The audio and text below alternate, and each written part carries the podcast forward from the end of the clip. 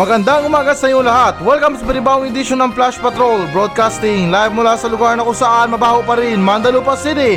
Ako pa rin to, si Kuya Nash, wala pa rin Tito Mike. Ngayong araw, October 20, 2021.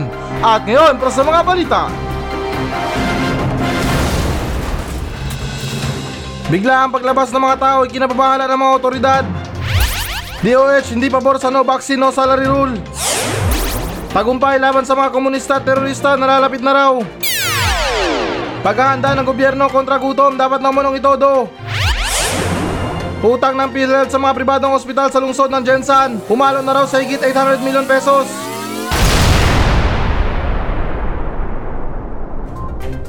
Bigla ang paglabas ng mga tao ay kinababahala ng mga otoridad. So, ayon daw sa balita na to, na ikinababahala raw ngayon ng mga otoridad. Ang bigla ang paglabas ng mga tao gayong halos umabot na raw sa pre-pandemic level ang bilang ng mga sasakyan sa kalsada. Matapos to ibaba sa alert level 3 ang quarantine restriction sa Metro Manila. At dagdag na rin sa balita na to, um, dapat pa rin daw panatilihin ang pag-iingat bagkus sa kahit anong oras daw ay maaaring tumaas uli ang bilang ng mga kaso ng COVID-19 sa buong Metro Manila at maging sa buong bansa. Ah, teka lang. Parang nakalimutan ko basahin to ah. Ah, ito para malinaw sa inyo ha. Sinabi daw mismo ng MMDA, MMDA. Sinabi daw mismo ng MMDA Chairman Benhur Abalos na pati na rin daw siya nakapansin sa pagdami ng mga tao sa kalsada, sa mga mall, pasyalan, at maging sa mga kainan sa kasulukuyan. So, ito yung tanong dyan. Ano bang gusto niyong palabasin? Kasalanan ng mga tao? Malamang na ito mga pagpasyal ng mga tao ay parang ano ba? Para sa akin parang mayahalin tulad ko lang to sa isang taong magnanakaw. Eh, ikaw na mismo ha, magnanakaw ka. May nakita kang bahay na bukas o hindi naman kaya tindahan na bukas. Hindi ka papasok para magnakaw? oh, di ba? Ganon din sa mga tao. Malamang bukas yung pasyalan, bukas yung mga mall, bukas yung mga kainan. Abay, syempre naman pupuntahin sila para magpasyal, para kumain, para mag-shopping. Kasi nga, yun na nga, bukas. Ay, naku, umagang umaga gigil nyo ako ha. Parang sinasabi nyo or gusto nyo patunayan dito na kasalanan ng mga tao na kung bakit na dumarami sila sa labas.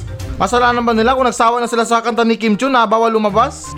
Tapos ito pa, nung una yung mga doktor na nagsasabi, tapos mga eksperto, tapos ngayon otoridad na naman. Ano kaya sunod? Mga pati tambay nangangamba na sa paglabas ng mga tao.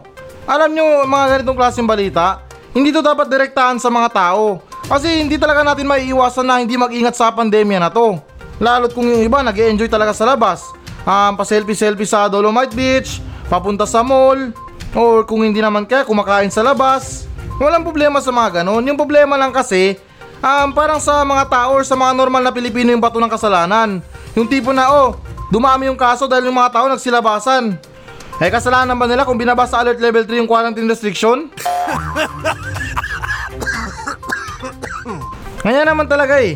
Hindi naman sa amin na masama kasi yung gobyerno piling perpekto. Kapag nagkaroon ng burilyaso, sa mga tauhan ni Sisi, sa mga taong bayan ni Sisi, kung bakit na tumaas daw yung kaso ng COVID. Kaya para sa akin, hindi talaga natin masisi kung bakit na nagsisilabasan yung mga tao sa mga bahay nila.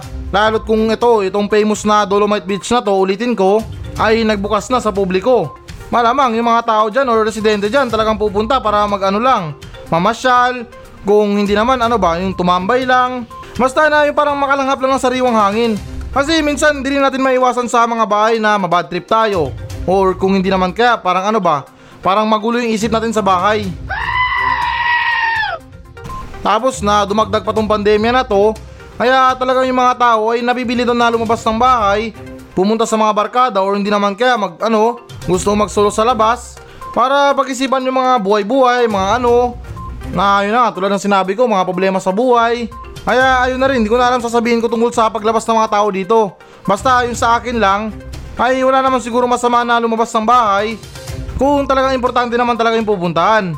Dapat hindi kayo mangamba sa taong bayan, mangamba kayo sa desisyon or sa mga pinaggagawa ng gobyerno. Antayan nyo or bantayan nyo ngayon. Di ba naglalabasan na yung mga tao ngayon? Papunta-punta na sa pasyalan, papasok-pasok na sa mga mall. Hindi lang ako sigurado, pati mga kabataan siguro palabas-labas na. Pero tingnan nyo or obserbahan nyo. Para sa akin, hanggat hindi tapos ang eleksyon, nararamdaman ko na talaga mababa pa rin ang kaso. At kung meron ng panalo, ayun na, obserbahan nyo na rin dyan. Unti-unti na yung tataas ang kaso. Syempre, kahit nakakalokohan itong pinagsasabi ko, ay hindi ako tanga para hindi ko alam ito. Malamang yung mga nagastos nila sa kumpanya nila,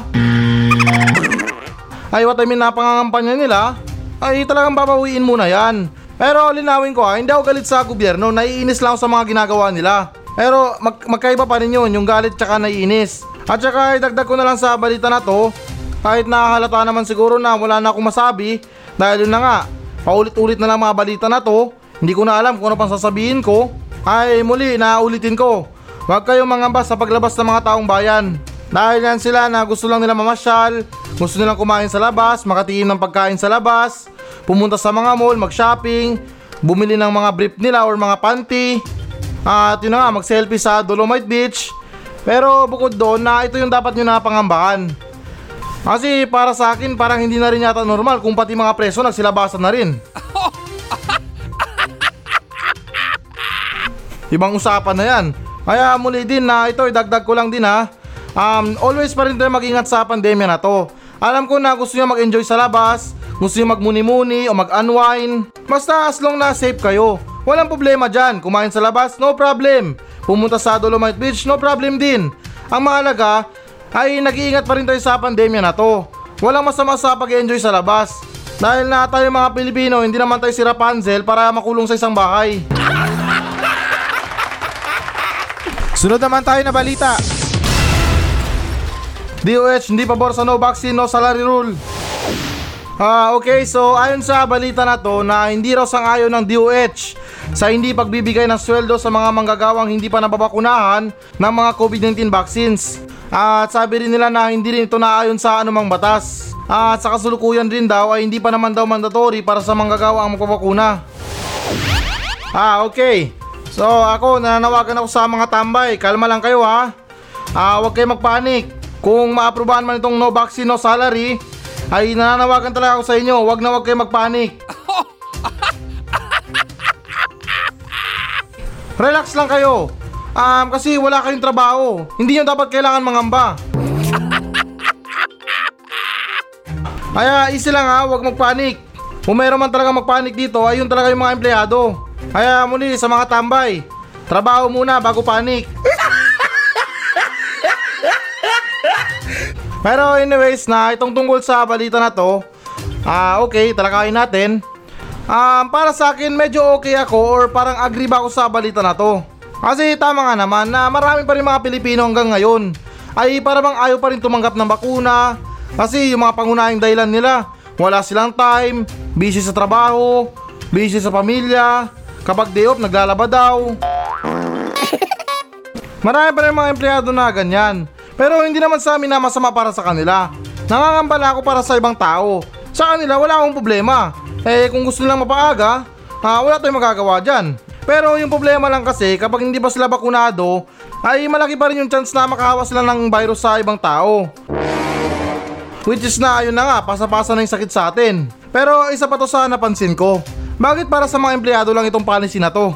Bakit? Sila lamang hindi mga bakunado? Ang daming pwedeng gawan ng pakulo dyan para sa mga tao na hindi pa bakunado.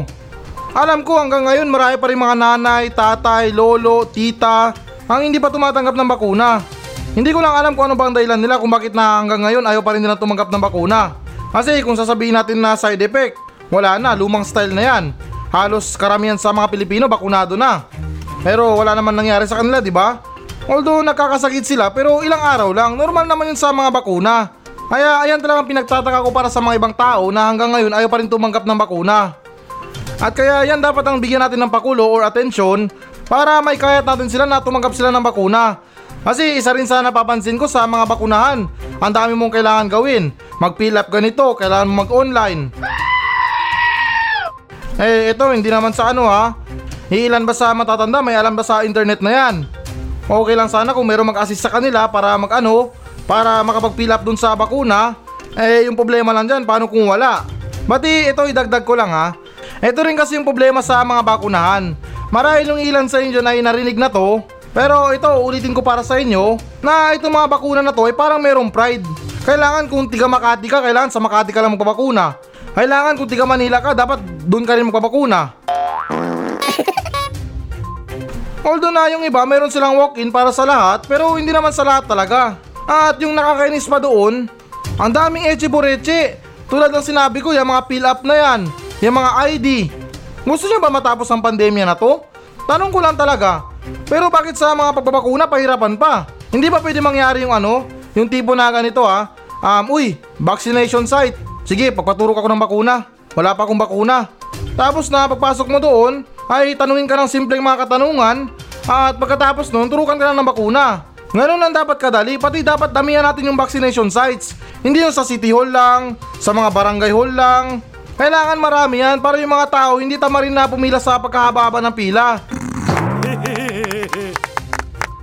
Kasi yung iba sa mga Pilipino ay parang mas nangingibaba pa yung trabaho nila sa pang-araw-araw kaysa naman na masayang yung araw nila para sa paggugol sa oras dyan para tumanggap ng bakuna.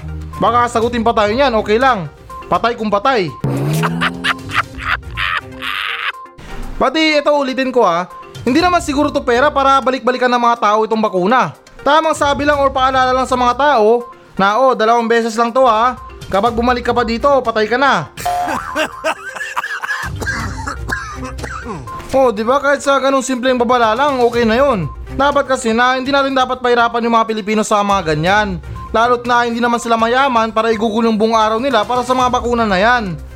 Oo, alam ko na importante yan. Pero hindi natin masisi yung mga mindset nila. Kasi yung iba, mahal na mahal nila yung pamilya nila. Ayaw nila magutom. Kaya ito ako, inikahit ko pa rin yung mga Pilipino na tumanggap ng bakuna. At doon naman sa gobyerno natin ay sana makaisip sila or mauntog yung ulo nila para naman na gumawa sila ng magandang paraan para may kahit yung mga Pilipino. Hindi yung tatakutin nila na oh wala kayong sahod kapag hindi kayo nabakunahan. Buti na lang talaga na hindi sumang-ayon yung DOH dito. Malamang kung sumang-ayon yan, maka hindi na kamatis yung iba to sa kanila. Maka yung sunod kamote na. Sunod naman tayo na balita. Tagumpay laban sa mga komunista at terorista nalalapit na raw.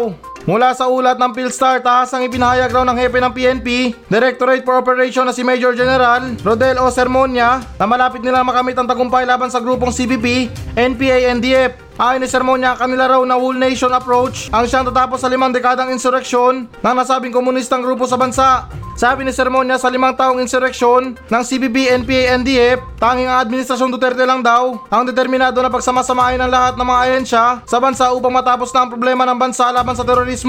Dagdag ni Sermonia ang magiging tagumpay rin daw ng gobyerno laban sa mga komunistang terorista ay magsisilbing simbolo at alaala ng pagiging mahusay at paninindigan ng pamunuan ni Pangulong Duterte.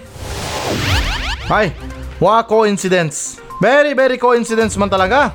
Baka naman na sinasabi lang nila to, hindi naman sa kontra ha. Ulitin ko, ah, baka naman na sinasabi lang nila to kasi malapit ng eleksyon. Pero na, Isko, ay este Isko. Leader pala ng komunista na NPA. Kung ako sa inyo, kilabutan na kayo. Sinabi na rito na malapit na raw kayo matapos. Pero bago pa man mangyari yan, na pwede pa naman, may chance pa naman kayo. Para magbagong buhay or magbalik loob sa ano, kung saan kayo nanggaling. Hindi nyo kailangan na makipaglaban sa gobyerno. Hindi naman sa tutol sa inyo ha, or parang ano ba? Parang ano, ano ba? Basta yun na yun. Hindi naman sa ano ha, pero para saan ba? Ano bang pinaglalaban nyo mula sa gobyerno? Eh, gobyerno ang kalaban nyo, wala namang kalaban-laban dyan. Makapatay man kayo or makaubos man kayo ng marami, eh tuloy pa rin yung mga recruiting ng gobyerno sa mga sundalo. Kumbaga ano ba, parang endless na recruiting. Eh kayo parang bali-balita ko sa inyo. Kailangan nyo muna manguto ng tao para makaikayat na, uy, wanna join? Tara sa gubat, Call of Duty. Pati ako ha, ito para sa akin lang. Kung ako man yung inaapi ng gobyerno tapos parang gusto na ng gera sa akin, ay talagang literal na iisipin ko na ay talo ako dito, wala akong kalaban-laban dito. Makapatay man ako ng marami pero patay pa rin ako dito.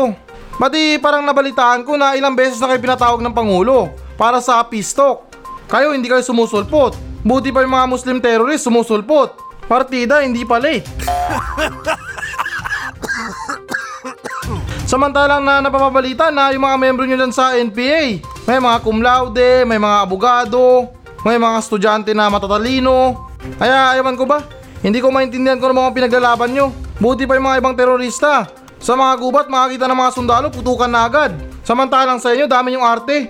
Dami yung pinaghihiling. Kasi kung meron naman kayo dapat na gustong mangyari, ay isa naman lang na umaten kayo sa mga pistok, pag-usapan nyo yung gusto nyo mangyari, nang sa ganun na matapos na tong gera na to.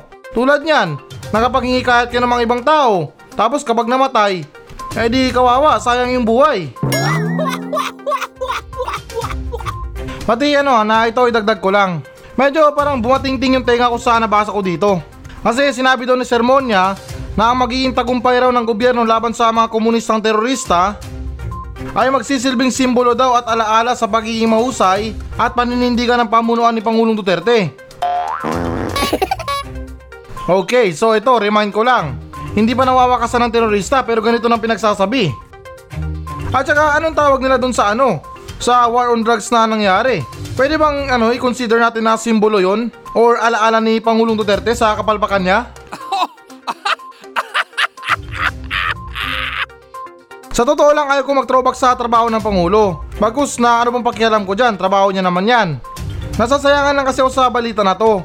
Imbis na pagtunan nila ng pansin yung tungkol sa mga Pilipino na hanggang ngayon mahirap pa rin, mag-isipan nila or pagplanuhan talaga nila ng maayos, ay yung parang nangyayari, puro kayabangan nila yung mga binabalita. Partida, ulitin ko dun sa war on drugs na yon.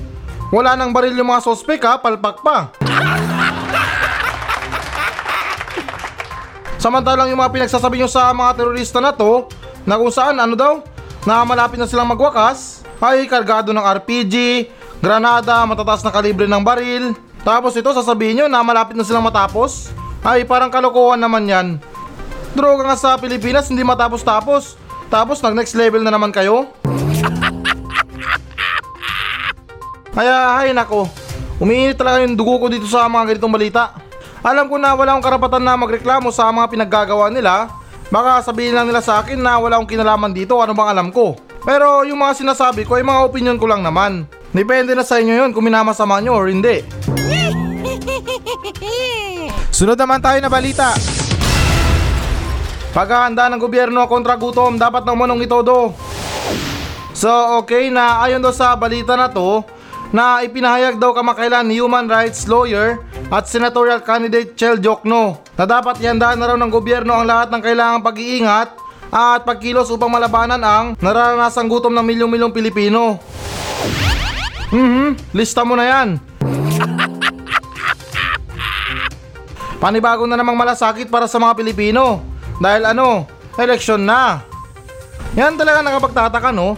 Nagsisilabasan yung mga malasakit sa mga Pilipino, konting tulong sa mga Pilipino, pagbigay atensyon sa mga walang trabaho, kapag nalalapit na yung eleksyon. Pero bakit nung nasa mga pwesto kayo, wala pang eleksyon, hayaan kayo sa mga trabaho nyo, hindi nyo inaatupag yan. Ano bang tingin nyo sa mga Pilipino talaga, ututo? Ha, sa bagay, may point kayo. Siguro by this time hindi ko masabi na ilan sa mga Pilipino. Baka kamo na karamihan sa mga Pilipino. Pati ito may iba tayo ha. Speaking sa mga gutom-gutom na yan, um, para sa akin wala tong problema sa mga mahihirap na Pilipino. Ewan ko lang sa mga mayayamang Pilipino. Kasi kung sa mga mahihirap na Pilipino, walang problema yan. Inuulit ko, walang problema. Iilan sa sobrang hirap na mga Pilipino. Nakasanayan ng kumain ng dalawang beses sa isang araw. Isang beses, maswerte na yung tatlong beses sa isang araw. At yung iba naman sa atin para-paraan para makatibid sa pagkain sa pangaraw-araw. Yung para bang pinagsasabay ng almusal tsaka tanghalian para makatibid lang sa pangaraw-araw. Kasi kung sa mga mayayaman, meron yan silang almusal. Kung medyo social, sabihin nila breakfast. Pagkatapos ng breakfast, meron silang snacks. Tapos lunch. Tapos merienda. Dinner. Pagkatapos nun, midnight snack pa. Kaya ulitin ko, kung sa mga mahihirap na Pilipino, pagdating sa mga gutom ay parang gamay na nila yan. Kumbaga parang wala ng problema. Sa iba, natitiis nila maglugaw sa buong linggo. O hindi naman kaya fried rice, fried rice lang. Eh, ito, hindi naman sa ano ha. Sa mga mayayaman, kaya ba nila mag-ulam ng sardinas sa buong linggo? Kaya yung point ko lang sa balita na to na dapat yung mga mayayaman ang maganda dito. Kasi sa tagal ng panahon, kami mga mahihirap, sanay na kami sa mga ganyan. Kahit pa anong pagkain, basta pwedeng kainin, pwede yan. Mapakamote man yan or pagpag, talagang tira yan. Pero anyways, na mabalik tayo sa balita. Tulad na sinabi ko na itong mga ganitong pangako or what I mean na ganitong mga plano ay nagsisilabasan lang sa mga eleksyon. Pag malapit ng eleksyon, ang mga plano puro sa mga mahihirap. puro sa sambayan ng Pilipino. Pero kapag tapos ng eleksyon, puro sa mga pansariling interes na. Hindi naman sa amin na masama pero kita nyo naman 'di ba? Yung mga kandidato may malasakit lang sa atin dahil gusto nila ng boto. Dapat nga gawin sa mga kandidato, dapat meron challenge sa kanila. Bago sila makapasok or makapag-apply ng COC nila or yung Certificate of Candidacy, ay dapat meron silang patunay na oh ito, natapos ko to para sa mga may hirap. Oh, ito, plano ko para sa mga Pilipino. Tapos kapag nanalo pa ako, i-upgrade ko pa yan. Oh, di ba na dapat ganun? Hindi yung kung sino-sino pinapayagan nyo na mag-file ng mga COC nila, pero yung puhunan nila laway lang. Ulitin ko na hindi naman sa amin na masama. Sila nagsasuffer lang ng ilang buwan. Pahirapan sa pagkikayat na botohin sila. eh samantalang tayo, tayo mga mahihirap na Pilipino, anin na taon tayo nagtitiis para mapalitan ng bago. Pero ano Ben? Masyado yata ako nagiging seryoso sa balita na to. Dapat nagkakatuwaan lang tayo dito eh. Pero ito na idagdag ko lang kasi may naisip ako bigla. Kung sakali man na dumating ang panahon na to, etong panahon ng taggutom, eh siguro wag na tayo mabahala. Matapang naman tayo mga Pilipino eh. Halos lahat nilalabanan natin. Ultimo nga nakakapit bahay na ubod ng yabang nilalabanan natin. Ito pa kayang gutom. Sunod naman tayo na balita. Utang ng PhilHealth sa mga pribadong ospital sa lungsod ng Jensan. Pumalo na raw sa higit 800 million pesos. So ayan guys, na ayon daw sa balita na to, na ipinahayag daw kamakailan ni Dr. Renato Diagan ng Philippine Hospital Association of the Philippines na umabot na raw sa 834 million pesos ang utang ng PhilHealth sa mga pribadong ospital sa General Santos City sa Mindanao. At sinabi rin daw ni Diagan dito na kung hindi raw ito mabayaran ng PhilHealth ay mapipilitan daw ang mga ospital sa Jensan na magsara. Hay, nako, ang kakapal talaga ng mukha, no? Mantakin nyo ha, very outstanding yung pandemya sa Pilipinas. Tapos hindi nila magawa ng paraan? Or what I mean na hindi mabigyan ng pondo? Parang ang hirap paniwalaan ah. Kailangan na kailangan natin yung budget sa mga pangkalusugan. Hmm, saan kaya napunta yung mga pondo? Baka naman pinambili na ng Rolex. Or kung hindi naman kaya bagong mansyon. Pero ganun ba man, nakakalungkot lang para sa mga tao na umaasa sa PhilHealth. Kasi ito, share ko lang ha. Ako naniniwala ko sa mga kasabihan. Yung tipo na meron kang gustong ipagawa sa tao, tapos ginawa nila pero hindi ka nagbayad, ay yung ipinagawa mo hindi rin magtatagal kumbaga masisira din. Ngayon din sa usapin na kalusugan. Maging sa mga albularyo, ganyan din yan. Di ba sabi nila kapag hindi ka nagbigay or hindi ka naglagay, hindi daw epekto yung ginawa nilang panggagamot sa'yo. So, ayun, paiksi natin yung kwento. Ay, ganon din yung pakiramdam ko sa PhilHealth na to. Lahat ng mga natulungan ng PhilHealth, hindi naman sa amin na masama sa inyo. Alam ko, karamihan sa atin, umaasa talaga sa mga ganyan. Pagdating talaga sa usapin ng pangkalusugan. Pero, paano yan? 834 million pesos ang utang ng PhilHealth. So, shoutout na lang sa mga kinabitan ng bakal sa mga katawan. Hindi naman sa amin na masama pero good luck na lang sa mga kinabit na bakal sa inyo. Bantayan nyo, baka kalawangin yan. So ayan guys, okay, bago tayo mag-proceed sa audience mail natin, ay meron lang akong quick announcement para sa mga audience. Very very important na announcement to. Kasi guys, na since na yung programa kong Flash Patrol, ay isang taon na palang ini-air sa radyo ngayon. Wow! Kaya ngayon guys, na gusto ko lang marinig sa inyo kung ano ba yung saloobin nyo sa Flash Patrol na to. Kung meron kayong hinanakit, meron kayong gustong sabihin, ay gusto ko lang ipaalam sa inyo na naghahanap ako ng mga listeners ko na willing magkaroon ng 300 pesos load man yan or Gcash sa pamamagitan na ng pagkikipag video call sa akin. Hindi naman natin kailangan na magtagal. Gusto ko lang marinig yung ano nyo, yung saloobin nyo sa Flash Patrol. At lahat pwede sumali, bata, matanda, transgender, LGBT or kung ano man yan, lalaki, babae, matangos ang ilong, pangu ang ilong, ay talagang welcome na welcome kayo. As long na solidong fans kayo ng Flash Patrol, ay gusto ko lang din makatid sa inyo ng napakaising panalo. Kaya sa mga interesado, mag-message na kayo sa Facebook page ng Flash Patrol. Nang sa ganun din, kahit alam ko na hindi exciting, ay makakausap nyo ako through video call. Okay, so ito na pinakahihintay nyo guys. Magbabasa na tayo ng audience mail. Mula pa rin sa mga nagmensahe sa atin sa Facebook page ng Flash Patrol. At ito, simulan na natin. Huwag na tayo magpaligoy-ligoy pa. Na itong mensahe na to ay nagmula kay Roderick Diandras, isang Spotify listener ng Lipa City. Sinabi niya, Hi Kuya Nash, good morning po sa iyo.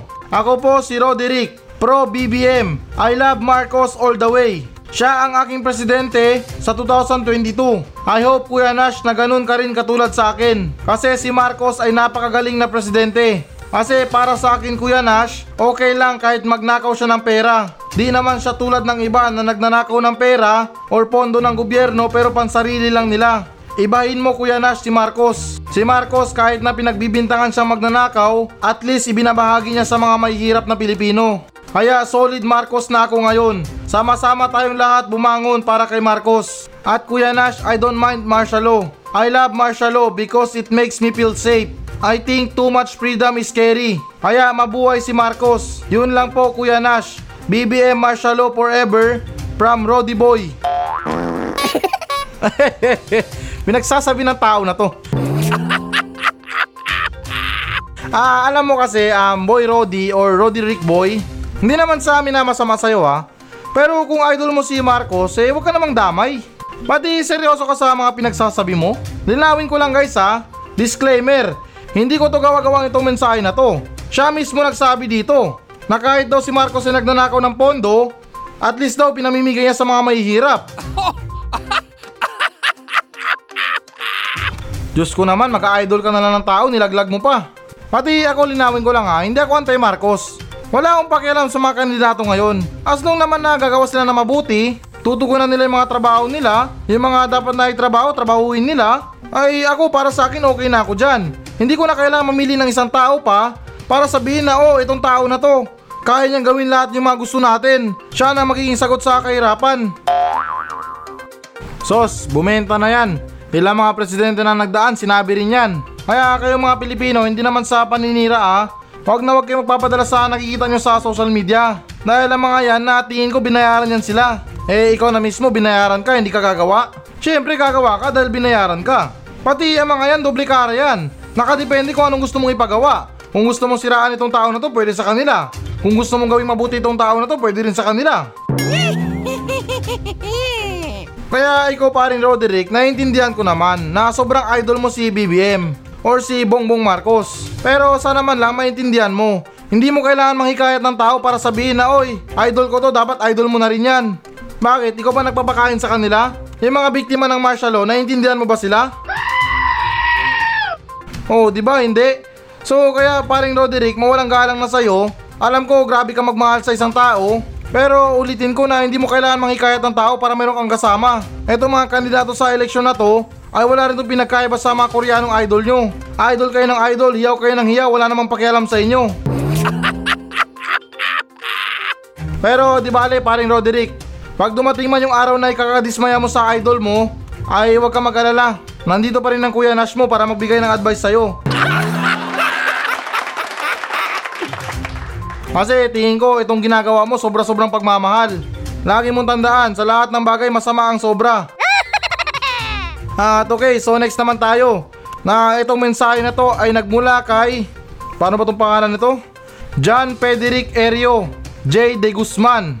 Sinabi niya, Hello Kuya Nash, good morning pa sa good morning. May tanong lang ako Kuya Nash, bakit palagi nasa almusal yung hotdog? Abay, oo nga no. Ba't kaya nasa almusal yung hotdog? Pero teka, ako ba yung tinatarantado mo? Or talagang matinong tanong yan? Kasi kung sa matinong tanong yan, kung bakit na lagi nasa almusal yung hotdog, kasi itong mga tusino na to, itong mga hotdog na to, ay ito yung napakadaling lutuin. Alangan naman na papasok ka na sa eskwelahan or sa trabaho mo, magmamarinate ka pa ng karne para pang almusal mo. Or kung hindi naman kaya, magtapa pa yung nanay mo para sa almusal mo.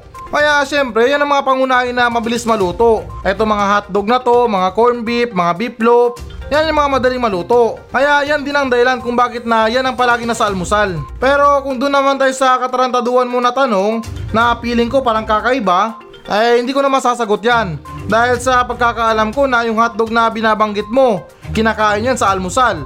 Yung oras alas 5, alas 6. Pero yung hotdog na kinakain sa madaling araw ay ibang usapan na yan, hindi ko na alam yan.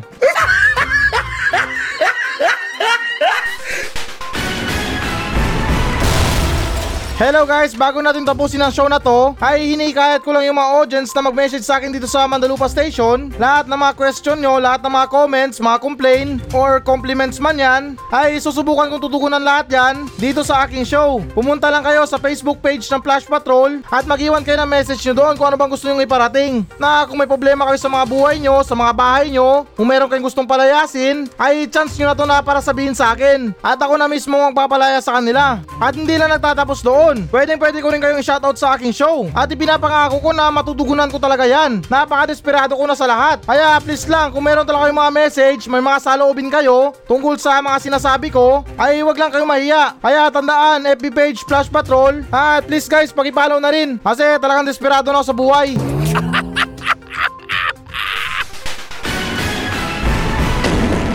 So yan muna mga balita ng Flash Patrol sa araw na to. Maraming salamat sa pakikinig. Ako pa rin to, si Kuya Nash. At maraming salamat ulit. Wala pa rin si Tito Mike. Masayang masaya ako. At goodbye!